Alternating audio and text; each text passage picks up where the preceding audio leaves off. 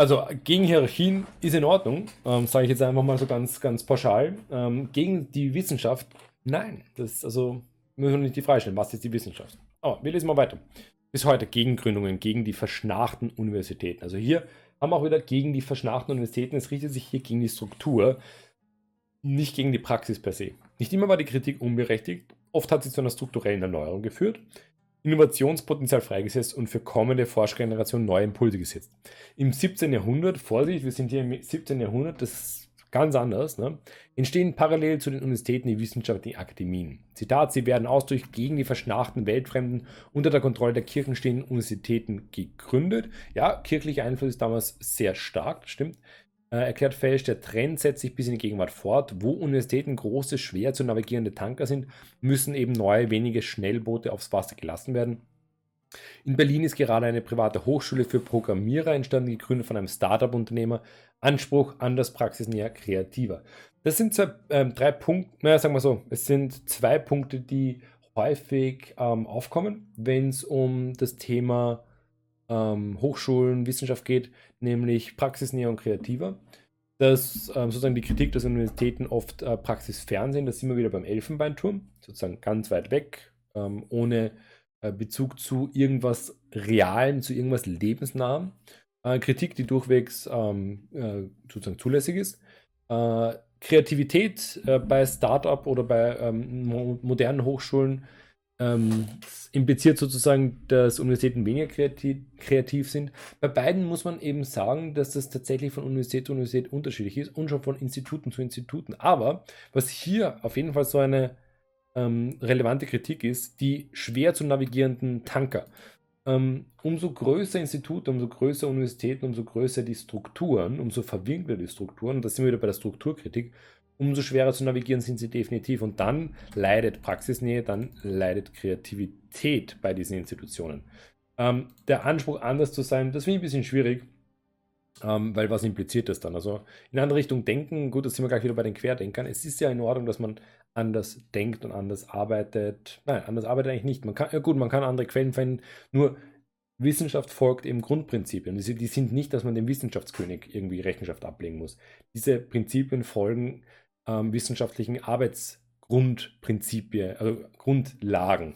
Ähm, das heißt Nachvollziehbarkeit der Forschung, ähm, Belegbarkeit, ähm, Wiederholbarkeit, also klassischen Grundprinzipien der Wissenschaft, die in einem, die sich meistens im, im klassischen naturwissenschaftlichen Experiment äh, niederschlagen auch. Das heißt, es muss wiederholbar sein, es muss nachvollziehbar sein, muss verständlich sein, etc. etc. Und das ist etwas, was bis auf die Antike zurückgeht. Das heißt, ähm, all die Jahrhunderte der Kritik haben in der Regel, es gibt auch genug Wissenschaftskritik, die sich auf diese Grundprinzipien bezieht, die ist enorm wichtig, aber ähm, wenn wir von dieser Kritik gegen den, ähm, diesen Antiakademismus, die Kritik gegen das Akademikertum, ähm, wenn wir davon sprechen, dann richtet sich das eigentlich in der Regel auf die Strukturen und zwar großteils zu Recht. Und neue Hochschulen, Fachhochschulen zum Beispiel, die versuchen das natürlich in andere Formen zu lenken, kommen aber in der Regel auch nur selten ohne Hierarchien aus. Das heißt, die Frage, wie wird man diese Hierarchie los? Möchte man sie loswerden? Möchte man sie ersetzen? Die bleibt sozusagen eine, die heute am Ende offen bleibt. Der Muff unter den Talaren, Talare sind eben diese Gewänder, ähm, diese, diese Roben mehr oder weniger, die äh, typisch für die Unis sind. Und die Uni verändert sich. Auch im 19. und 20. Jahrhundert haben die antiakademischen Tendenzen oft etwas mit Gegnerschaft zu tun. Und da nur einfach die historische, kurz der historische Verweis, diese Tendenzen aus dem 17. Jahrhundert sind andere als im 20. Jahrhundert. Man kannte allein sozusagen post, 45, post 45 nach dem Zweiten Weltkrieg ähm, hat man einen anderen Zugang zu der Geschichtsschreibung, beispielsweise zur Medizin, als das jetzt natürlich im 17. Jahrhundert der Fall ist.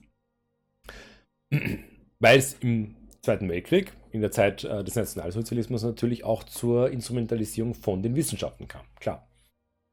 Man kannte die Universitäten von innen, wehrte sich aber vehement gegen ihre Zwänge und Dogmen. Genau, also sozusagen Dogmen, ähm, Ideologien etc. Zwänge werden hier wiederum mehr durch die Hierarchien ähm, vertreten, eben ähm, Stichwort Entnazifizierung, Stichwort ähm, Personen, die dann noch hier Professuren inne hatten oder irgendwie leitende administrative Positionen. Immer wieder ein Zitat, Zitat sowohl wissenschaftliche als auch künstlerische Projekte haben an Dynamik gewonnen, indem sie sich explizit abgegrenzt haben. Stichwort Wiener Sezession, hier als historische äh, Komponente 19. Jahrhundert. Abgrenzung kann hier oft helfen, aber man muss einfach bedenken, dass die institutionelle Struktur ist ein Element. Das hm, künstlerisch-wissenschaftliche Netz, was auch immer, ist ein, andere, eine andere, ähm, ähm, ein anderes Element. Und was man bei solchen Wissenschaftsnetzen häufig beobachten kann, auch wenn jemand institutionell vielleicht nicht Teil einer Akademie, einer Universität ist, ähm, sind die Verbindungen dann trotzdem da. Also würde man sozusagen die, kann man sich jetzt einfach so als eine Art Zeichnung vorstellen, würde man sich jetzt eine Universität vorstellen, ähm, als Haus und in jedem Raum sitzt ein anderes Institut und äh, Personen, würde man die Struktur löschen und sagen, okay, es gibt keine Unis mehr, dann würden die Personen nach wie vor miteinander zusammenhängen und zusammenarbeiten. Das heißt, diese Verbindung, diese Form der Struktur über die Netze würde nicht komplett aufhören, einfach nur, weil man die, ähm, die Grenzen ähm, der, des Gebäudes oder der Hierarchie überschreitet. Was nicht heißt, dass man sie nicht ähm, sozusagen brechen darf. Produktive Hochschulfeindschaft, das sei ein bislang kaum untersuchter Faktor der europäischen Geistesgeschichte, findet falsch. Äh, der Begriff Feindschaft ist natürlich schwierig, weil gerade heutzutage impliziert Feindschaft was auch Aggressives und das kann nicht gut funktionieren. Ähm, produktive Hochschulkritik ähm, hingegen ist permanent da. Ähm, die Hochschulkritik passiert zum Beispiel durch die Hochschülerschaft etc. etc. Ähm, das ist ein sehr, sehr wichtiges Element, was sozusagen für alle, die ähm, jenseits des Akademikertums oder jenseits von Unis ähm, tätig sind und nicht wissen, wie es innen läuft. Äh, es gibt Institute, es gibt ähm, Gruppen, wo das mehr der Fall ist, das heißt, die sehr hochschulkritisch sind, die wissenschaftskritisch sind, das heißt, hier versuchen, das Ganze zu fördern, dass es noch besser wird im Endeffekt. Ähm, es gibt aber auch ähm, jene Gruppierungen, Strukturen, Institute, wo das weniger der Fall ist. Also sehr durch, durchmischt das Ganze. Aber ähm, glücklicherweise ist es nicht der Fall, dass alle Institutionen, alle Universitäten hier einfach nur den Status quo beibehalten wollen. Lesen wir den Text weiter. Bislang hat die Institution all diese Angriffe nicht nur überstanden, sondern sie sich mittelfristig sogar gewinnbringend einverleibt. Ja, das ist genau der Punkt. Diese sozusagen Offenheit für Innovation ist ein, ein essentieller Faktor. Das kann man als eines der großen Erfolgsmomente der Universität bezeichnen, beispielsweise äh, 68er Jahre, genau 1968er Jahre, ich glaube von 67 gesagt, 68 Jahre natürlich, die Texte und Theorien, die die demonstrierenden Studenten äh, und Studentinnen zunächst in autonomen Seminaren auf eigene Faust gelesen haben, sickerten schnell in Lehrplänen der geisteswissenschaftlichen Fächer. Der Punkt ist, ähm, die Bewegung äh, 68er Jahre, wo viele Unis auch ähm, zu einem gewissen Grad ähm, ihre heutige Form angenommen haben, also zumindest in der äh, inhaltlichen Ausrichtung, ähm, war jetzt nicht alleinig die ähm, Bewegung gegen die ähm, Autoritäten, also sozusagen Studierende gegen Lehrende, sondern es war gegen die Verwaltung, gegen die Hierarchie, gegen die akademische Struktur durchwegs. Also da waren dann auch die Lehrenden etc. dabei. Es war aber eben in erster Linie kein, ähm, kein ähm, es war schon irgendwo Kritik an den, es war Kritik an den Dogmen, ähm, es war Wissenschaftskritik, aber es war keine Wissenschaftsfeindlichkeit, definitiv nicht. Ähm, damals kritisierten die Studenten unter anderem den elitären antidemo antidemokratischen Muff. Genau, das ist eben wichtig. Das ist eine, eine, Struktur, eine Strukturkritik unter den Talaren. In leicht abgewandelter Form finden sich, finden sich diese Argumente heute bei den Rechtspopulisten. Populisten. Ihr Vorwurf, es findet eine Verschwörung der akademischen Elite statt, die ihren Einfluss und ihre Macht weiterhin sichern wollen. Das ist ein ehemals linkes Thema, das die Rechten sich erfolgreich angeeignet haben. Spannender Punkt, und ähm, hier haben wir auch diese Transformation an sich äh, von einer ursprünglich äh, Akademikerkritik, also Kritik am akademischen Apparat, am, an den akademischen Hierarchien, die jetzt hier eben komplett äh, umgedreht werden. Und interessanterweise auf was ein, äh, anspielen, was ich sehr spannend finde, nämlich ähm, sozusagen von rechtspopulistischer Seite kommt der Vorwurf, dass ähm, eine Verschwörung in den akademischen Eliten stattfindet. Ähm, das heißt, hier wäre grundsätzlich die Kritik an der akademischen Hierarchie, das heißt ähm, Struktur, aber eben hier, wie es weitergeht, die ihren Einfluss und ihre Macht weiterhin sichern wollen. Das wäre was, was grundsätzlich eben in den 68er Jahren oder im 68er Jahr kritisiert wurde, was dann eben auch zur Veränderung führte, ähm, was auch nach wie vor intern weiter kritisiert wird. Also da, das ist äh, nach wie vor immer ein Thema im Endeffekt. Ähm, nur hier der Begriff der Machtsicherung ist eben einer, der nicht zur Akademikerkritik, sondern eben zur Wissenschaftsfeindlichkeit ultimativ führt. Und deshalb haben wir dann eben ähm, so Situationen, wo ähm, Rechtspopulisten und generell Populisten mit ähm, gefallenen Wissenschaftlern und Wissenschaftlerinnen sprechen und nebeneinander sitzen und hier eben das Wissenschaftssystem als so ein autoritäres Wissenschaftskonstrukt oder eine Wissenschaftsdiktatur inszenieren. Und das führt eben auch zu dem Punkt, der hier jetzt angesprochen wird, öffentliches Misstrauen gegen wissenschaftliche Fakten. Und da haben wir eben diesen großen, dieses große Problem. Äh, die Kritik an den Akademikern führt zur Kritik an der Wissenschaft in einer Form, die nicht produktiv ist und damit führt es eben zu Wissenschaftsfeindlichkeit. Groß ist neuerdings auch das, vor allem in den USA weit verbreitete Misstrauen gegenüber vielfach bestätigten wissenschaftlichen Fakten. Stichwort Klimawandel. Die Studien seien falsch oder gekauft, die Wissenschaftler unseriös oder von Geldgebern abhängig. Das ist eben, ja, dann sollte man mal Wissenschaften gut finanzieren einfach, dann müssen wir diesen, diesen Vorwurf nicht mehr haben. Aber es ist eine Verschwörungstheorie, der Vorwurf wird immer da sein. Zitat ist ebenfalls ein typisches antiakademisches Stereotyp, meint Felsch. Es kommt aus dem 19. Jahrhundert. Seit der Staat die Universitäten aus der Obhut der Kirchen übernommen hat, kursiert das Gerücht, dass die Gelehrten vor allem Wissen produzieren, das den Herrschenden dient. Dass es dann immer wieder mal zu Studien kommt, die auch genau das bestätigen, hilft natürlich dem Ganzen nicht und fördert dieses antiakademische ähm, ja, Sentiment im Endeffekt. In dem Tagungsband finden sich durchaus Stimmen, die dem partiell Recht geben. Der französische Philosophieprofessor äh, Geoffrey de Lagas Lagasnieri, da wir jetzt richtig ausgesprochen, schreibt, äh, Zitat, wir kritisieren die Universität nie genug und unsere Kritik ist nie radikal genug. Ja, das ist eine schöne, ähm, also wissenschaftstheoretischer, ähm, historisch schön wissenschaftstheoretisch zu verorten. Die Kritik an der Universität ist wichtig, notwendig und sie darf auch, muss auch teilweise radikal sein. Also ich bin jetzt persönlich nicht so der Fan von einem krass radikalen, aber wenn Kritik berechtigt ist, dann darf sie auch zu einem gewissen Grad radikal sein. Und Universitäten leben tatsächlich sehr stark von dieser Kritik. Universitäten müssten sich zu allen Zeiten und Gelegenheiten unbequeme Fragen gefallen lassen. Oh ja. Wird man hier ganz groß, ganz groß ähm, hinschreiben. Ähm, da klingt auch ein bisschen die Aussage von Don't Look Up ähm, wieder, dass Wissenschaften nicht immer nett und schön sein müssen. Ähm, auch intern, die Kritik muss teilweise sehr, sehr hart sein. Weiter geht's. Immerhin sie in einer enorm mächtigen Position.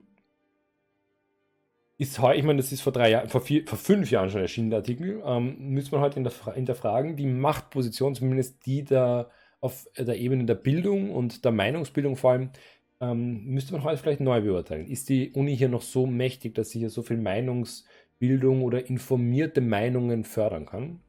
Fragezeichen. Es ist vor allem die Universität, die unsere kulturelle und ideologische Intelligenz hervorbringt. Ähm, sie bestimmt sowohl, wer Diskurse erzeugt, als auch, wer es nicht tut. Ja, da ist natürlich die Gefahr unter Umständen, dass die Universitäten hier ein wenig zurückgefallen sind. Wissenschaftler demonstrieren für ihre Institutionen. Doch selbstkritische Nabelschau scheint derzeit nicht das Gebot der Stunde. Im Gegenteil, angesichts des äußeren Drucks sind die Reihen in den letzten Monaten geschlossen worden. Wissenschaftler gehen demonstrieren, erheben die Stimme für ihre Institution. Das neue Feindbild schweißt zusammen. Felsch hat in den Geisten, Geisteswissenschaften ein Umdenken beobachtet. Das früher weit verbreitete, gepflegte antiakademische Ressentiment sei in den Hintergrund getreten. Nun werden andere kämpferische Töne angeschlagen. Historische Parallelen zur Gegenwart sieht der Kulturwissenschaftler übrigens in der Romantik. Der, die Frühromantiker im späten 18. Jahrhundert hatten sich auf Theorie und Poesie kapriziert und alle Disziplinen miteinander vermischen wollen. Eine sehr institutionenkritische junge Elite sei da am Werk gewesen.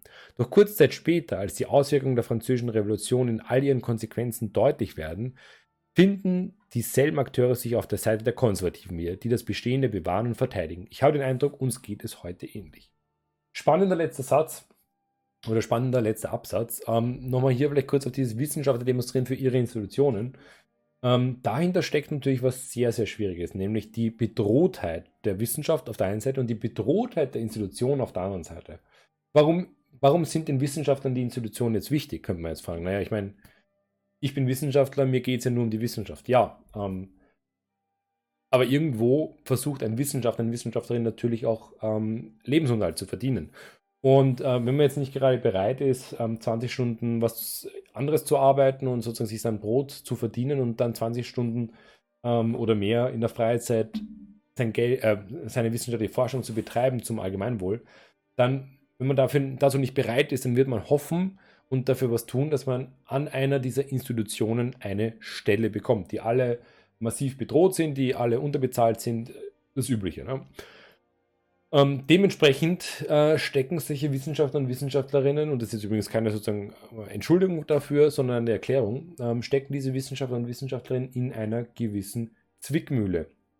Das heißt, wir haben auf der einen Seite die Notwendigkeit der Kritik, der Akademiker-Skepsis, des Anti-Akademismus zu einem gewissen Grad.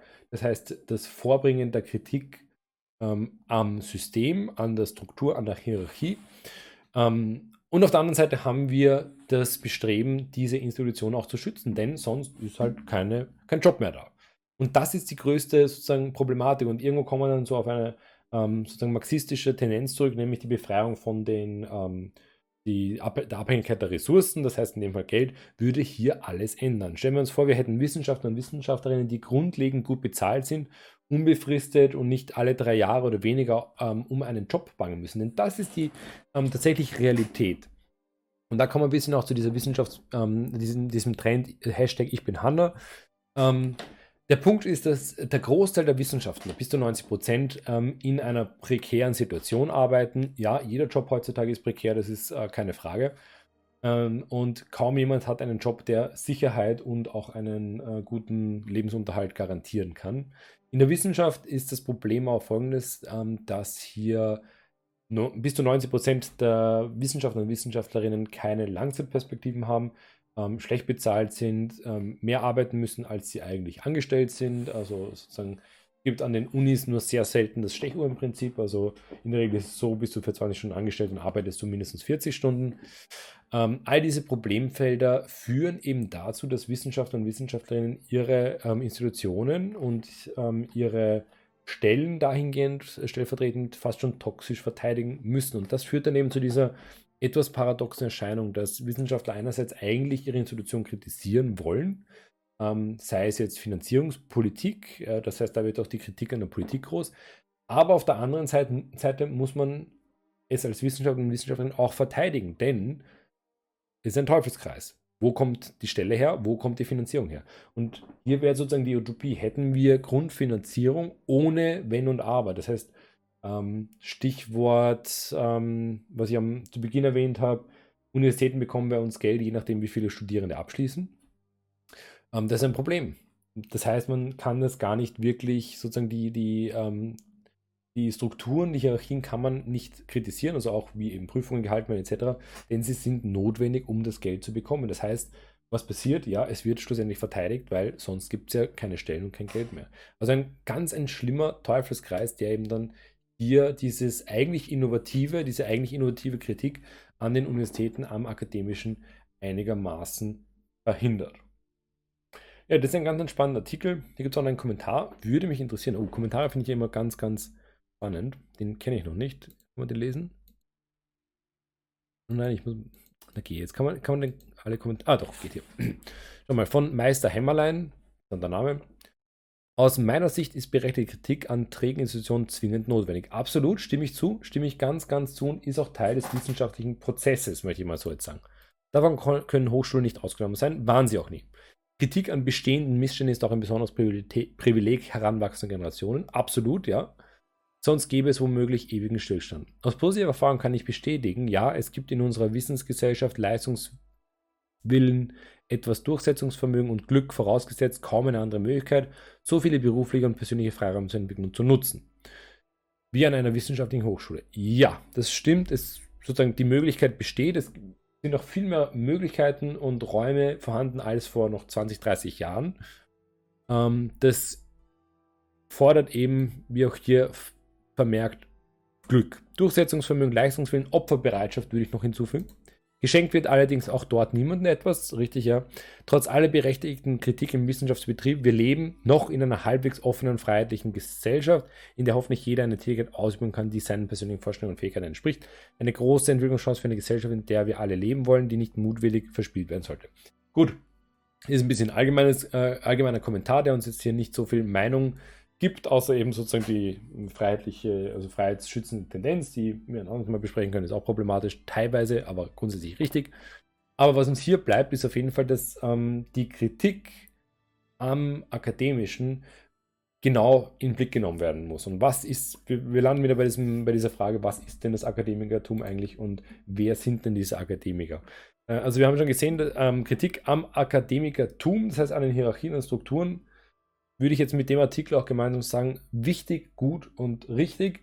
Ähm, nur vermischt sich oftmals dann hier sozusagen Akademikertum mit dem Wissenschaftlichen und grundsätzlich mit den wissenschaftlichen Prinzipien. Und da wird es dann eben ein bisschen schwierig und man mündet eben in diesem Misstrauen gegenüber wissenschaftlichen Fakten. Aber da braucht man vielleicht auch ein bisschen mehr sozusagen diese Sensibilisierung bei der Bevölkerung, dass nicht ähm, jeder Akademiker stellvertretend für wissenschaftliche Erkenntnisse steht. Andersrum, jeder Wissenschaftler ist aber Akademiker und das ist eine recht, ein recht komplexer Zusammenhang.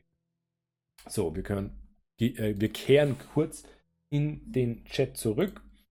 Ähm, ja, kann man, kann man ein kurzes Zwischenfazit mal ziehen vielleicht. Ähm, Akademikertum, nützliche Struktur oder Image-Schaden für die Wissenschaft? Ich denke, die der Barometer mehr oder weniger oder sozusagen die ja, Barometer, nennen wir es mal so, steckt definitiv mehr in die Richtung des Image-Schadens als in die nützliche Struktur. Wir haben bisher noch nicht wirklich ein, einen Hinweis darauf gefunden oder ein, ein Argument gefunden, wo wir sagen würden, die akademischen Strukturen, also wir beziehen uns jetzt wirklich auf die Strukturen, sind nützlich. Ähm, bleibt sozusagen offen.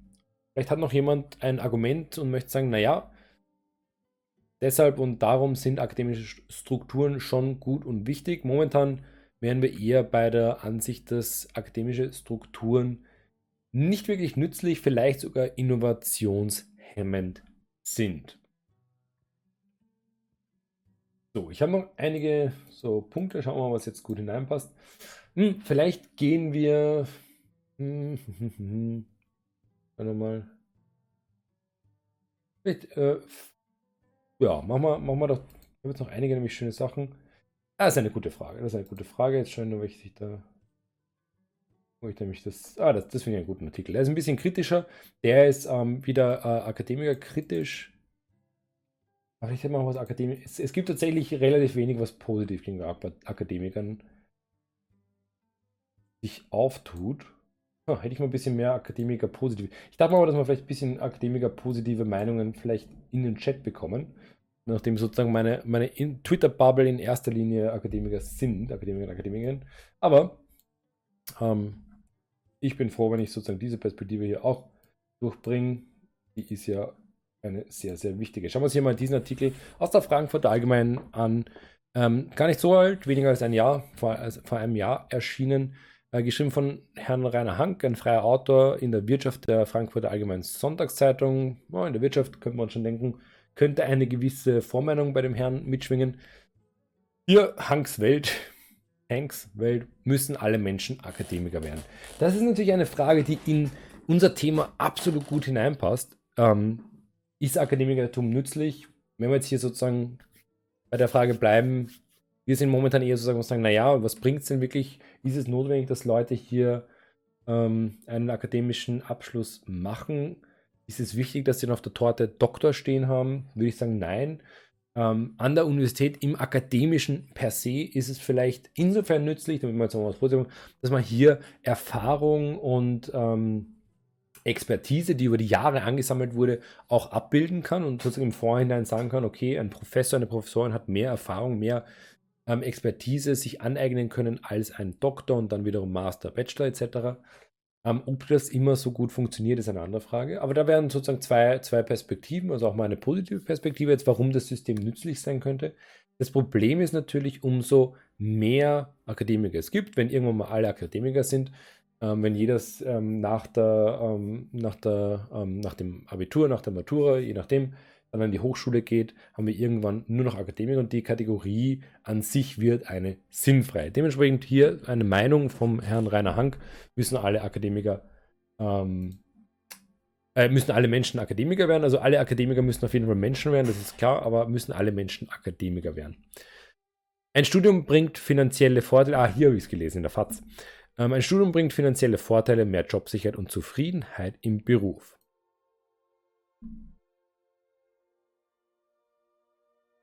Das können wir jetzt mal so stehen lassen. Finanzielle Vorteile Also ja, ist, wenn du eine Stelle an der Uni bekommst, die ist nicht schlecht bezahlt. Nicht allzu schlecht. Also gibt Schlechteres, klar. Jobsicherheit? Nein. Kommt aufs Fach an, sicherlich. Gibt Fächer, in denen das äh, richtig super ist, aber ja, Zufriedenheit im Beruf, also darüber beklage ich mich nicht, auch wenn es viele Probleme äh, im, im, Bereich der Geisteswissenschaften gibt. Aber ja, das würde ich jetzt einfach mal sagen, ich mache das, was ich hier mache, sehr, sehr gerne. Ich forsche gerne an der Geschichte und in der Kultur ähm, und Gesellschaftsgeschichte etc. etc. Lesen wir mal den Artikel. Das ist ja auch ein relativ kurzer Artikel. Und es ist eine schöne Meinung, die ich auch gerne jetzt hier sozusagen als, als jetzt der, der Herr Hanke ist jetzt in schriftlicher Form unser Gast hier. Als ich jüngst wieder fast gescheitert wäre beim Versuch, einen Nagel in die Wand zu schlagen, erhärtete sich mein Verdacht. Eine Welt, die nur aus Kopfarbeitern bestünde, wäre wohl auf Dauer nicht überlebensfähig. Das ist sicherlich vollkommen richtig. Es muss nicht jeder ein Philosoph werden, es muss nicht jeder ein Mediziner werden. Ähm, eine ausgeglichene Gesellschaft wäre da gut. Insofern habe ich das neue Buch des britischen Publizisten David Goodhart, Kopf, Hand, Herz, mit großer Sympathie angeschaut. Zugleich ist das hier mein Beitrag zum 1. Mai 2021, an dem man die Gewerkschaften aufrichtig bedauern muss, dass dieser traditionell auf Straßen und Plätzen gefeierte Tag nun zum zweiten Mal zum Streaming-Event verkommt. Also hier noch ein bisschen Ansp äh, Anspielung auf den Tag der Arbeit. Goodhart, also auf das Buch, auf das sich der Herr Hanke bezieht, Goodhart startet einen Angriff auf die Welt der Kopfarbeit. Hm, gut, würde ich im Vorfeld schon mal sagen, müssen wir einen Angriff auf eine, eine Sphäre, auf, auf sei es das Akademikertum starten, ähm, Schauen wir mal, ob das notwendig ist. Er findet es nicht in Ordnung, dass sie viel mehr Status und Einkommen erzielen als Menschen im Handwerk und in sozialen Berufen. Das ist mal eine gute These, also trifft unser Thema jetzt wunderbar auch ins Herz, mehr oder weniger. Ist es legitim, dass jemand, der einen akademischen Abschluss hat, einen höheren Status hat? Meiner Meinung nach, jetzt mal ganz, ganz aus der Hüfte geschossen, nicht wirklich, weil warum soll man diesen Status werten? Jemand, der ein Handwerk ausübt, hat genauso Recht auf einen Status äh, wie jemand, der es nicht tut. Ähm, das Einkommen ist eine sehr lange Diskussion, sozusagen berechtigt es, eine längere Ausbildung zu machen, dass man dann ein höheres Einkommen hat. Ähm, eine, eine Frage, die hier sicherlich nicht beantwortet werden kann. Klagen dieser Art, also ich jetzt persönlich als Wissenschaftler ähm, möchte auch adäquat bezahlt werden. Ich denke, die Frage ist nicht, ähm, wer bekommt mehr bezahlt. Ich glaube, die Frage ist, warum nicht alle Leute adäquat bezahlen? Das wäre wohl die richtige und wichtige Frage. Klagen dieser Art fallen in der Corona-Pandemie auf fruchtbaren Boden. In der Krise habe sich gezeigt, die meisten systemrelevanten Menschen haben kein Studium. Systemrelevant ganz, also wenn wir jetzt schon beim, beim Thema Akademikerkritik sind, das ist eine Strukturkritik im Endeffekt. Ähm, systemrelevant, das System ist die Struktur im Endeffekt und wir müssen überlegen, was bedeutet systemrelevant. Systemrelevant wurde von der Politik geprägt im Endeffekt. Das heißt, Politik kann bestimmen, wer ist systemrelevant. Ähm, könnte man jetzt hart hingehen und sagen, Politiker sind nicht systemrelevant, sondern eben die ähm, Personen im Supermarkt, ähm, die Versorgung und die Mediziner und die Pfleger, Pflegerinnen etc. sind systemrelevant. Schwierige Diskussion, aber ähm, ich denke, die sozusagen einseitige Betrachtung, systemrelevant und nicht systemrelevant, schwierig. Äh, daraus folgert gut und vor allem die meisten systemrelevanten Menschen haben kein Studium, also sozusagen die Mediziner wären hier schon mal ein gutes Gegenargument. Daraus folgt Goodhart, wir brauchen breit gefächert mehr Eliten, die sich mit Hand und Herz und nicht nur mit Köpfchen mutig und integer für die Gesellschaft einsetzen. Absolut richtig. Warum man dann das als Eliten natürlich bezeichnen muss, das ist dann sozusagen wieder der Versuch ähm, aufzuschließen auf die Akademiker, die als Eliten bezeichnet werden. Ähm, die Frage ist, ob, also wenn alle Eliten sind, dann gibt es keine Eliten mehr, klarerweise. Sozusagen dann sind wiederum alle gleich. Ähm, warum man dann sozusagen zwei Gruppen von Eliten und dann schlussendlich eine kleine Gruppe von Nicht-Eliten braucht, wäre hier die andere Frage. Das heißt, wir sind wiederum bei der Strukturkritik, wir sind bei der Hierarchiekritik. Warum die Hierarchie verkomplizieren, anstatt die Hierarchie zu ähm, glätten? Äh, die Kritik am Akademisierungswahn, wie das hier genannt wird, so der ehemalige Kulturstaatsminister äh, Julian Niederrümelin, hat hierzulande schon lange Konjunktur. Frage, was ist der Akademierungs-, äh, Akademisierungswahn? Spricht es hier eben auf die vermeintlichen Eliten an, die hier eben Absch Abschlüsse ähm, machen und dann irgendwohin arbeiten gehen? Oder sind das jetzt wirklich nur die Leute, die dann an den Akademien arbeiten? Ich würde mal auf ersteres tippen, nämlich die, die einfach ein akademisches Studium abschließen. Haben die Schlauen zu viel Macht? Ja. Eine, eine Herrschaft der Intelligenten und Klugen wäre ja positiv grundsätzlich, aber ähm, spielt sich so dann auch nicht ab. In der Tat wird man über den Alleinvertretungsanspruch des kognitiven Nachdenken müssen. Einseitigkeiten tun keiner Gesellschaft gut, da stimme ich ähm, dem vollkommen zu. Einseitigkeiten funktionieren nicht. Ähm, was nicht heißt, dass man der Vernunft und ähm, den, ja, sagen wir mal einfach nur Vernunft und Logik einen gewissen Vorrang geben kann. Ähm, denn auch im Handwerk, ich finde, es ist ja der, die große Debatte ähm, im Antiakademischen ist oder in, in, der Akademikerkritik ist ja gar nicht oder in der Wissenschaftskritik, was auch immer jetzt gerade eben vorherrschend ist, ist ja gar nicht sozusagen Handwerk gegen Wissenschaft. Ähm, beides folgt im Endeffekt der Logik und der Vernunft. Also wenn ich jetzt einen, wenn ich ein Tischler bin und einen Tisch zusammenbaue oder eine Wissenschaftlerin und eine Studie zusammenstelle, ich muss jeweils der Logik und der Vernunft folgen. Das heißt, ich werde die äh, die Tisch, den Tisch nicht so zusammenbauen, dass er nicht stehen kann. Also es ist jetzt kein Tisch. Das heißt, ich folge Grundprinzipien von Vernunft und Logik und noch anderen handwerklichen ähm, Logiken dann natürlich. Ähm, das ist aber dann sozusagen parallel bei den Wissenschaftlern und Wissenschaftlerinnen ähnlich. Also, lesen wir mal weiter. Also ich finde das sozusagen ähm, noch ein wichtiger Punkt. Was sind wir froh über die tüchtigen Schreiner, die uns im vergangenen Jahr eine neue Küche tiptop montiert haben? Doch stimmt es wirklich, dass ausschließlich die unstudierten Systeme relevant sind? Was ist mit den Ärzten, studierten Handwerkern gewissermaßen? Da haben wir wieder ein bisschen so, bedeutet Studieren nicht praxisorientiert zu sein? Auch nochmal interessant, also sozusagen, ähm, ist die Geschichte immer nicht praxisrelevant? Ist die Geschichte nur was, womit man sich sozusagen unterhält, ähm, Entertainment? Oder ist die Geschichte vielleicht etwas, was hier im Raum, in der Realität jenes des Elfenbeinturms permanent vorhanden ist? Ich würde natürlich zu der Aussage tendieren. Was mit den Virologen und Epidemiologen und was ist schließlich mit, der Bio und mit den Bio- und Gentechnologen, in denen wir Impfstoff verdanken, die uns nachhaltig von einem tödlichen Virus erlösen werden? Es wird schon ein paar Gründe haben, dass all die hier genannten Berufe ein Studium voraussetzen und nicht jeder werken kann, wie ihm der Sinn steht. Also hier ganz, ganz gut und spannend zusammengefasst. Ein äh, bisschen zwei Positionen. Einerseits sozusagen dieses das Studieren als vermeintlich praxisfern und auf der anderen Seite dann die Einsatzfelder von ähm, Akademikerberufen, nennen wir es mal so. Die Schlauen haben zu viel Macht, tönt gut hart, da wird es schief, will im Ernst irgendjemand lieber in einer Welt leben, in der die Dummen die Macht haben. Und hier jetzt für mich ein ganz ein wichtiger Punkt. Ganz ein wichtiger Punkt. Wenn wir nur kurz hier in Richtung Bildschirm gehen.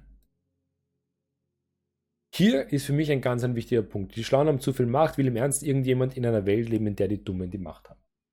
Der große Fehlschluss ist nämlich, Akademiker mit intelligenten Menschen gleichzusetzen, beziehungsweise Nicht-Akademiker mit dummen Menschen gleichzusetzen. Und das ist das Riesenproblem an dem gesamten Akademikertum. Ähm, da haben jetzt weder die Nicht-Akademiker noch die Akademiker die Schuld. Aber der Punkt ist, Akademiker sind nicht gleich die Intelligenten und Nicht-Akademiker sind nicht gleich die Dummen. Das ist ein Punkt in, in Sachen, was ist das Akademikertum, was bedeutet es? Da haben wir plötzlich eine ganz klare Antwort. Es ist eine Klassifizierung. Es ist eine Klassifizierung, die von verschiedenen Seiten verwendet wird, aber der Schluss, dass alle, die nicht Akademiker sind, dumm sind, ist wohl einer der gefährlichsten für beide Seiten von allen. Ich jedenfalls, geht es hier im Text weiter, will das nicht. Ja, finde ich gut. Ich will und will jemand behaupten, meine Küchenschreiner seien nicht auch schlau. Dankeschön, das finde ich einen sehr bodennahen, bodenständigen und praxisnahen Zugang. Zugleich steckt hinter der wohlfeilen Klage über den Akademisierungswahn viel paternalistische Sozialtechnologie. Studium und Beruf sind Entscheidungen freier Menschen, korrekt, ja. Ich meine, gut, Entscheidungen freier Menschen, man muss immer auch natürlich dazu sagen, nicht jeder hat grundlegend, also normativ hat ja jeder die Möglichkeit zu studieren, aber ähm, die Praxis schaut oftmals anders aus. Da, da steckt Familie, soziale Herkunft etc. Ähm, dahinter. Also so ist es. So in der Praxis schaut es nochmal anders aus. Ähm, in einem Interview erzählt Goodhart, alle seine vier inzwischen erwachsenen Kinder hätten studiert. Ein Sohn sei heute Ingenieur, da habe sich das Studium gelohnt. War doch schön. Bei den anderen Kindern sei es eher Luxus gewesen. Ist doch schön. Kann man sich ähm, drei Jahre philosophische Texte zu lesen. Drei Jahre philosophische Texte zu lesen, sind drei Jahre gut verbracht. Ähm, ist halt immer gut, wenn man sich bewusst ist, dass man es vielleicht einfach für die eigene Bildung macht. Also ich feiere immer noch ähm, die Leute, die sich aus Interesse in Seminare hineinsetzen, in Vorlesungen hineinsetzen, die nicht den Abschluss, die Ausbildung am Ende im Kopf haben, sondern einfach nur aus eigenem Interesse sich hineinsetzen. Davor ziehe ich den Hut auf jeden Fall. Ähm, heute würde ich Ihnen raten, direkt in einen Beruf einzusteigen. Warum entweder oder? Das ist wiederum so das nächste. Warum entweder oder? Warum nicht einfach sagen, ähm, sozusagen Bildung ähm, und man muss ja nicht inskribieren. Man muss ja nicht sozusagen sagen, ja, ich setze mich jetzt an die Uni, bis ich meinen Bachelor habe, sondern ähm, ich gehe an die Uni, höre mir Vorlesungen an, die mich interessieren. Ich gehe hier zum Endbar in den Stream und schaue, was der ähm, am Montag über Geschichte erzählt. All die Sachen kann man ja machen, ähm, ohne sich für einen Weg grundsätzlich zu entscheiden. Man kann ja sozusagen in, Installateur, Ingenieur, sonst irgendwas sein und sich trotzdem für Geschichte in, interessieren. Heute würde ich Ihnen raten, direkt in den Beruf einzusteigen. Da hätten wir gerne einmal bei den zugehörigen Kindern nachgehört. Philosophische Texte lesen hat noch selten jemand geschadet, finde ich. Auch ein, ein natürlich hat jeder seinen eigenen Zugang. Manche interessiert es, manche weniger. Sei auch jedem selbst überlassen. Aber ähm, es ist nicht die Entweder-Oder-Entscheidung. Also man muss nichts gegen einen philosophischen Installateur haben, sage ich jetzt mal. 22 bis 64 Prozent mehr Einkommen mit Studium. Spannend. Dass immer mehr junge Leute studieren, entspringt darüber hinaus einem vernünftigen Kosten-Nutzen-Kalkül. Kann ich sagen, als Historiker war das kein Kosten-Nutzen-Kalkül, als Historiker und Kulturwissenschaftler, Historikerin, Kulturwissenschaftlerin. Ich sag's meinen Studierenden auch immer mit so einem gewissen Wehmut. Nach dem Bachelor in Kulturwissenschaft, ihr werdet nicht aus der Uni rausgehen, dort werden nicht die Arbeitgeber stehen und sagen, Bachelor Kulturwissenschaft, sie brauchen wir. Die Wahrheit ist, ähm, das muss man mit ähm, Leidenschaft machen, dann kann man es vielleicht auch schaffen. Man weiß nicht, wo es hingeht. Ähm, aber ähm, das große Gehalt, große Gehaltssprung ist in diesem Teil der Wissenschaft, Geist- und Kulturwissenschaften eher weniger. Technische Wissenschaften, medizinische Wissenschaften schauen dann natürlich anders aus. Äh, trotz des progressiven deutschen Spitzensteuersatzes bringt jeder höhere Bildungsabschluss hierzulande unterm Strich 22 bis 64 Prozent mehr Einkommen im Verlauf des Lebens. Ja, eine schöne Statistik. Das sind Daten des IFO-Forschers Ludwig Wössmann aus dem Jahr 2017. Nicht überall sind die Renditen gleich hoch. Ein schön reflektierter Artikel, so was mache ich. Während sich ein medizinisches Hochschulstudium bei Männern während des Erwerbslebens mit einem Plus von fast einer Million Euro auszahlt, sind es in der Sozialarbeit nur noch 20.000 Euro. Hier haben wir also den schönen äh, Unterschied. Aber immerhin, ja, klar. Die Aufwendung führt, also wenn ich jetzt berechnen würde, würde ich, äh, ich habe vorher im Museum gearbeitet, ähm, würde ich das vergleichen. Also es sind schon äh, 40, 50 Prozent teilweise mehr, die man jetzt verdient, also je nachdem, in welcher ähm, Stufe man angestellt war. Äh, also von Museum zu Universität, weil das war Saisonarbeit. Aber immerhin die Aufwendung für den Lebensunterhalt während des Studiums im Schnitt 48.000 Euro. Puh, das ist aber Luxusstudienleben, oder? Sind darin schon verrechnet. Das ist nicht alles. Das Risiko, also das ist gut, wenn das ein bisschen höher berechnet ist, ist es natürlich nicht schlecht. Das Risiko während des Lebens arbeitslos zu werden sinkt signifikant mit einem höheren Bildungsabschluss.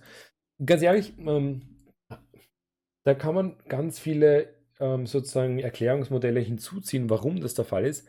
Ähm, erfahrungstechnisch auch mit Kollegen und Kolleginnen bin ich mittlerweile zu einer, einem Faktor gekommen, nämlich dass die Leute, die ein Studium abschließen, und jetzt gehen wir mal Richtung Master und Doktorat eher, ähm, umso länger das Studium, umso eher die Chance, dass diese Leute nicht mehr arbeitslos werden. Aus einem einfachen Grund.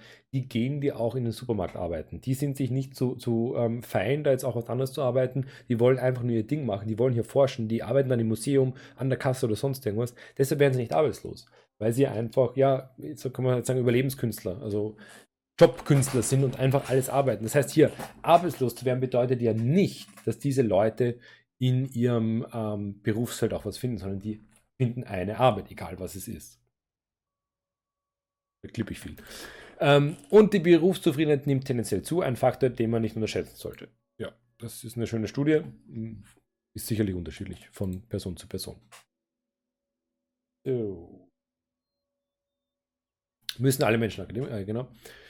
Aber wo Jobzufriedenheit und Sicherheit, neulich bin ich über eine Untersuchung zwei Ökonomen der London School of Economics von vergangenem August gestolpert, Alan Manning Graham, äh, Alan, äh, sorry, Alan Manning, Graham, Miss, Graham Mazzane, Subjective Job Insecurities and the Rise of the Precariat. Finde ich auch sehr schön, dass der Artikel hier auch auf Quellen verweist. Das ist was, was ich sehr schätze. Beide Forscher setzen sich mit der verbreiteten These an, Jobs, Jobs würden immer unsicherer und der Fall ins Prekariat sei für immer mehr abende Menschen unabwendbares Schicksal. Die These knallt schön, lässt sich aber empirisch nicht verifizieren. Im Gegenteil nimmt man für Deutschland Zahlen des vom Deutschen Institut für Wirtschaftsforschung erstellten sozioökonomischen Panels. Zeigt sich, der Anteil deutscher Arbeiter, die ihre Jobs in Gefahr sind, ist heute um 15% geringer als Mitte der 2000er Jahre. Ostdeutschland gebeutelt nach der Wende hat inzwischen gleich gute Werte. Ähm, schöne Statistik grundsätzlich. Ich denke auch, dass also die Angst vor Arbeitsverlust ist, ist gut möglich, dass sie weniger ist. Ähm, Im wissenschaftlichen, würde man das nur auf den wissenschaftlichen Raum beziehen, denke ich, würde das Ergebnis anders ausschauen. Stichwort, ich bin Hanna. Beschäftigungsquote auf Hoch, Höchststand, auch in einem, also der, der Beitrag ist super gut, er bezieht sich natürlich auch einfach ähm, auf Akademiker im Sinne von Personen, die eine, ein akademisches Studium abgeschlossen haben und dann eben irgendwo arbeiten gehen nicht in den sozusagen Akademien arbeiten und hier Wissenschaftler an wissenschaftlichen Institutionen werden. Auch in Amerika sieht es gut aus. Zwei Drittel Amerikaner sagen nach Angaben des Economist, sie seien komplett zufrieden und fänden ihren Job sicher. Wir sind jetzt hier in einem ganz anderen Bereich. Wir sind jetzt hier im, Wissenschafts äh, im Wirtschaftsbereich. Das ist wunderbar, alles gut, aber es ist ein bisschen wiederum weg vom ursprünglichen Thema. 99 waren es noch halb, nur halb so viele. Man könnte sagen, die Menschen neigen dazu, ihre Situation schön zu reden. Sie fühlen sich sicher, obwohl ihr Arbeitsplatz in Wirklichkeit unsicher ist. Jeder Arbeitsplatz ist ultimativ unsicher, Wirtschaftscrash und boom. Ne? Doch auch dafür gibt es keinen Beleg, sonst müsste sich die Anzahl der Zeitverträge vergrößert und die Dauerbefristungen verkürzt haben. Ähm, Moment mal, ich bin sicher, die Dauer der Befristungen müsste, die Dauer der Befristung müsste sich verkürzt haben. Naja, auch da wiederum sozusagen ähm, Blick auf die Universitäten, die Dauer der Befristungen haben sich teilweise verkürzt ähm, und die Befristungen sind grundsätzlich höher geworden. Also ein unbefristeter Vertrag ist irgendwie so das goldene Ei, was man heutzutage noch finden kann. Warum sich all dem durch Corona etwas ändern sollte, verstehe ich nicht. Wenn die Pandemie vorbei ist, werden wir kräftig in die Hände spucken und das Bruttosozialprodukt steigern. Auch deutsche Unternehmen suchen derzeit wieder Personal, hat das IFO-Institut gemeldet. Ja, das sicherlich, also sozusagen die, die ähm, deutschen Unternehmen suchen. Ähm, die Frage ist, ähm, sagen wir es mal ganz krass, wer stellt den Historiker, die Kulturwissenschaftlerin, die Soziologen ein? Ähm, kommt auf das Fach an. Ne? Klar, die BWL-Studierenden, und ich glaube, da ist jetzt auch nicht mehr ganz so früh, man sagt, ja, BWL kannst mit dem Bachelor schon gut arbeiten. Ähm, Im Endeffekt kommt es äh, immer darauf an, was die Leute bereit sind zu arbeiten. Also das ist sozusagen nicht ganz so einfach beantworten und steht nicht im direkten Verhältnis zum Akademikertum per se. Am 1. Mai 2021 leben wir in, den, in der besten aller Arbeitswelten. Puh, das würde ich so nicht unterschreiben. Ich meine, ja, historisch gesehen schon. Das heißt aber nicht, dass wir sagen müssen, ähm, alles Paletti, wir nehmen jetzt äh, Ausbeutung hier und dort äh, zur Kenntnis. Äh, große Konzerne beuten nach wie vor ihre Mitarbeiter aus. Also man möge in ein Amazon-Lager gehen oder ähm, hier Dingens, ähm, Primark oder so. Die Beschäftigungsquote ist nicht nur hier, sondern auf dem Höchststand. Ja, nur weil alle arbeiten, heißt das grundsätzlich nicht, dass es gut ist, wir kommen vom Thema weg. In den meisten OECD-Ländern steigen die Löhne, ja, ja, Inflation steigt halt auch, aber okay. Wir kommen vom Thema weg, es wird wirtschaftlich. Demografische Knappheit wird den Arbeitern künftig noch mehr Macht geben. 2019 war die Arbeitslosenquote. Okay, das geht jetzt sehr ins Wirtschaftliche. Ich lese den letzten Absatz noch. Wir wollten ja eher über das Akademikertum sprechen. Das alles kann man deshalb nicht laut genug weiter sagen, weil der publizistische Mainstream sich lieber an Untergangsszenarien labt. Wichtiger Punkt, auch sozusagen hier Idee äh, von unserem heutigen äh, Dialog es geht ja nicht um entweder Untergangsszenarien oder utopischen Vorstellungen. Es geht hier um ähm, kritische Auseinandersetzung mit einem Thema. Und das seid ihr natürlich alle herzlich immer eingeladen, auch hier später dann noch kommentieren oder ähm, gerne auch per Twitter oder nächste Woche dann weiterzureden. Aber der Punkt, es geht nicht um, um schwarz oder weiß, es geht darum, hier fundamental auch irgendwie kritische Kommentare ähm, zur Geltung zu bringen. Ähm, die Working Class, und klar, Untergangsszenarien verkaufen sich gut, ist, ist ja schön und gut. Deshalb ist auch jeder äh, Teaser für einen Donnerstagsdialog eben A oder B und nicht äh, irgendwas in der Mitte. Die Working Class werde ausgebeutet, könne nicht mehr von den erzielten Einkommen leben, sei enttäuscht und verzweifelt liest man. Ja, das ist auch bei der Working Class großteils der Fall. Also man spreche bitte mit der Working Class und nicht hier ähm, aus Studien. Also oder irgendwelche. Geht wirklich, finde ich ganz wichtig, Wissenschaft, wenn wir schon praxisnah sprechen, mit der Working Class sprechen, ja. Also ähm, ich persönlich kann das über die Familie ganz, ganz gut, auch wenn es biased ist, aber nicht immer nur sozusagen die Perspektive hier aus dem Elfenbeinturm. Gegen diesen düsteren Hintergrund erstrahlt dann umso heller der Mythos des goldenen Zeitalters der Nachkriegszeit, wo die Löhne der Arbeiters, des Arbeiters dank starken Gewerkschaften hoch und sein Arbeitsplatz sicher und schön gewesen sein und er auf seinen Arbeitsplatz habe stolz sein können. Ich erinnere mich an Werksarbeit am Fließband in der Fabrik in den 70ern, die einfach nur öde und stumpf sind.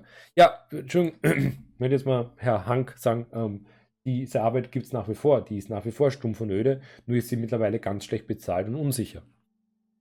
Das war damals auch der Tenor der soziologischen Arbeitsforschung, welche die Arbeitsteilung am Band als Zustand der Entfremdung analysierte. Ja, das ist die Kritik, die auch jetzt nach wie vor da ist. So heil kann sie damals nicht gewesen sein, die Arbeitswelt, wie sie von heutigen Kapitalismuskritikern beschrieben wird. Dass sie sich inzwischen verbessert, ist nicht nur aber auch ein Erfolg der Gewerkschaften. Gut, das ist in in eine äh, ziemliche, in, ein gewisses Whataboutism ähm, geendet, muss man leider sagen, der Artikel, der eigentlich ganz gut angefangen hat. Ähm, Stichwort müssen alle äh, Menschen Akademiker werden. Äh, Antwort darauf gibt es keine. Ähm, doch gibt es, es müssen nicht alle Menschen Akademiker werden. Der Artikel hat nun nicht wirklich eine Antwort darauf geliefert, auch wenn er ein paar ganz spannende Punkte aufgeworfen hat. Nur hier wichtiger Punkt mitzunehmen. Ähm, und damit ist auch einer der großen Akademiker-Skepsis oder Akademiker, Anti-Akademismus, ja, kann man so nennen, angesprochen. Der akademische Abschluss ist nicht gleichbedeutend mit blau, intelligent, Bildung. Und die Ausbildung, ja, ist eine Ausbildung, aber ähm, es heißt im Umkehrschluss nämlich auch nicht, dass jemand, der keinen akademischen Abschluss hat, dumm ist. Ganz, ganz wichtig. Ich finde, das ist tatsächlich auch mit Blick auf die Uhr für heute ein ganz schönes Schlusswort. Ähm, wir haben uns die Frage gestellt, Akademikertum, nützliche Struktur oder Image-Schaden für die Wissenschaft? Ähm, wir können jetzt nicht zu einem eindeutigen äh, Schluss kommen. Es hat sich aber in der Unterhaltung definitiv gezeigt, dass dieses Denken in Hierarchien und Strukturen grundsätzlich mehr Nachteile mit sich bringt als Vorteile. Also wir waren ein bisschen auf der Suche nach den Vorteilen tatsächlich, jenseits davon, dass es als ein Marker dasteht für eine abgeschlossene Ausbildung, was man auch nicht absprechen darf. Erfahrung und Ausbildung, Bildung generell, Expertise sind etwas, was eben nicht unter den Teppich gekehrt werden äh, darf. Das muss beachtet werden. Also jemand, der sein Leben lang sowohl physisch als auch geistig arbeitet, hat äh, das, darauf auch stolz zu sein, ganz einfach. Ähm, und äh, genauso wie der Tischler, der einfach jahrelang Erfahrung und Expertise hat, haben auch Wissenschaftler und Wissenschaftlerinnen, die jahrelang sich mit etwas beschäftigen, in dem Bereich mehr Expertise. Ähm, ebenso wie ein Friseur, ein Polizist etc. Jedes Berufsfeld erfährt eben durch das langfristige Arbeiten in dem Bereich an einer Steigerung der Kompetenzen durch eben Erfahrung. Also der Wert der Erfahrung darf hier keineswegs unter den Tisch gekehrt werden. Das könnte man vielleicht so als einen der positiven Marker für das Akademikertum festhalten als Abschluss. Auf der anderen Seite ist die Kritik sehr laut und das auch durchwegs zu Recht. Wir haben auch einigermaßen feststellen können, dass die Kritik am Akademikertum, das heißt an den Strukturen, an den Hierarchien, ähm, Teil des wissenschaftlichen Wirkens selbst ist, Teil des akademischen selbst ist und dementsprechend ein innovativer und positiver Faktor, der auch weiter so bestehen muss. Auf der anderen Seite birgt ähm, die Akademiker-Skepsis bis hin zur Akademikerfeindlichkeit auch eine große Falle, nämlich Wissenschaftsfeindlichkeit, die eben damit verbunden ist. Und die führt dann wiederum zu einigen Teufelskreisen, die ähm, seitens der Wissenschaft und Wissenschaftler dazu führen, dass sie die akademischen Strukturen und Hierarchien stützen müssen, ähm, weil sie sonst schlussendlich arbeitslos sind und keine Städte der Forschung mehr haben. Das trifft auf Geisteswissenschaftler und Wissenschaftlerinnen genauso zu wie auf Mediziner und Medizinerinnen.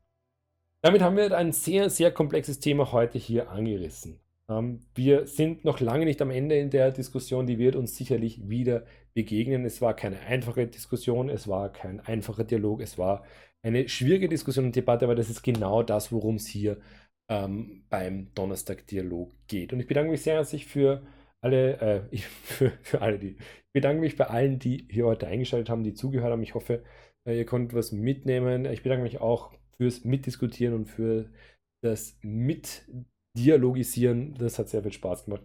Und wir sehen uns wieder am Montag. Montag gibt es wieder Geschichte am Montag mit einer Änderung, ähm, die sich fortan auf alle Formate ähm, erschrecken wird. Wir starten fortan nicht mehr um 16 Uhr, sondern wir starten fortan um 18 Uhr, weil ich bemerkt habe, dass sehr viele Leute die Streams nachschauen, also sehr viele Leute, so 40 bis 50 Leute, was ich super finde. Und dementsprechend scheint mir, dass der 16 Uhr Termin ein wenig noch in die Arbeitszeit hinein ähm, rutscht. Dementsprechend ab Montag dann immer 18 Uhr, Montag, Geschichte am Montag, oder Geschichtsmontag, Titel muss ich mir noch überlegen für das Format. Aber Montag machen wir wieder was mit Geschichte, voraussichtlich werden wir wieder alte Schrift lesen, das heißt, es gibt wieder Korrent ab 18 Uhr und Donnerstag nächste Woche geht dann der Donnerstag-Dialog wieder weiter, 18 Uhr. Unser Thema nächste Woche wird sein Kernkraft. Kernenergie kann sie grün sein. Ein Thema, mit dem ich mich die letzten Wochen auch ein wenig beschäftigt habe, wo es tatsächlich ganz schön unterschiedliche Meinungen gibt und äh, nicht nur die, dass nur eine Variante der Kernkraft grün sein kann, nämlich die, dass sie grün strahlt, sondern auch tatsächlich von wissenschaftlicher Seite Ideen von einer nachhaltigen Kernenergie. Das dürfte um einiges kontroverser werden als äh, der heutige Dialog, bin ich mir ziemlich sicher. Ich möchte euch alle dazu einladen, mit mir in den Dialog zu treten. Wie immer, entweder per Chat oder einfach ähm, über Discord oder gerne auch Zoom, da mir einfach eine Nachricht schreiben. Auf Twitter, im Discord, irgendwo. Man kann mich überall erreichen. So, das war's für heute. Es verbleibt wie immer Danke zu sagen fürs Zuschauen. Nicht vergessen, hier auf Twitch äh, zu folgen, gerne auch auf meinem YouTube-Kanal. Alle Links sind hier unten. Das ist die beste Unterstützung, die man mir und meinem Kanal, meinem Content hier momentan machen kann. Ich freue mich, wenn wir neue Follower generieren. Nächstes Ziel sind 20 Follower, also noch 5 Follower bis zum nächsten Ziel. Freue ich mich, wenn ihr auf den Follow-Button drückt. Gut, das war's für heute. Vielen, vielen Dank nochmal fürs Zuschauen. Vielen, vielen Dank fürs Mitdiskutieren. Ich wünsche euch einen schönen Donnerstag, dann ein schönes Wochenende. Wir sehen uns dann am Montag wieder. Macht's gut und bis bald.